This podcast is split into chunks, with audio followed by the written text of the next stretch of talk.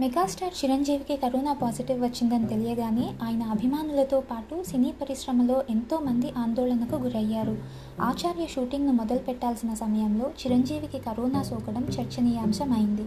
అంతేకాదు ఆయన ఇటీవల నాగార్జునతో కలిసి ముఖ్యమంత్రి కేసీఆర్ను కలవడంతో మరింత గోలగోల అయిపోయింది.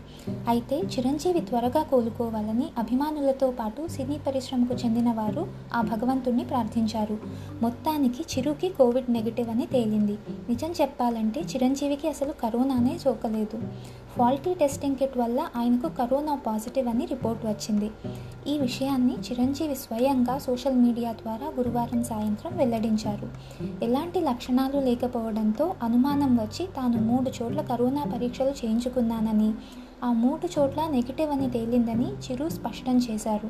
తాను కోలుకోవాలని ప్రార్థించిన అందరికీ చిరంజీవి కృతజ్ఞతలు చెప్పారు.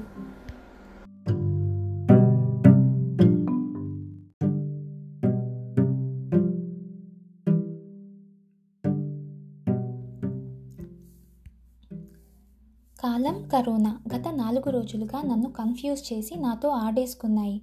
ఆదివారం టెస్ట్లో పాజిటివ్ రిపోర్ట్ అన్న తర్వాత బేసిక్ మెడికేషన్ స్టార్ట్ చేశాను.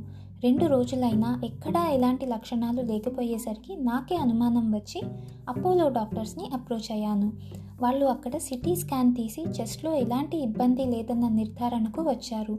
అక్కడ రిజల్ట్ నెగిటివ్ వచ్చాక మరొక్కసారి మరో చోట నివృత్తి చేసుకుందామని నేను టెనెట్ ల్యాబ్లో మూడు రకాల కిట్లతో టెస్ట్ కూడా చేయించాను. అక్కడ నెగిటివ్ వచ్చింది. చివరిగా ఆదివారం నాకు పాజిటివ్ అని రిపోర్ట్ ఇచ్చిన చోట కూడా ఆర్టీపీటీఆర్ టెస్ట్ చేయించాను.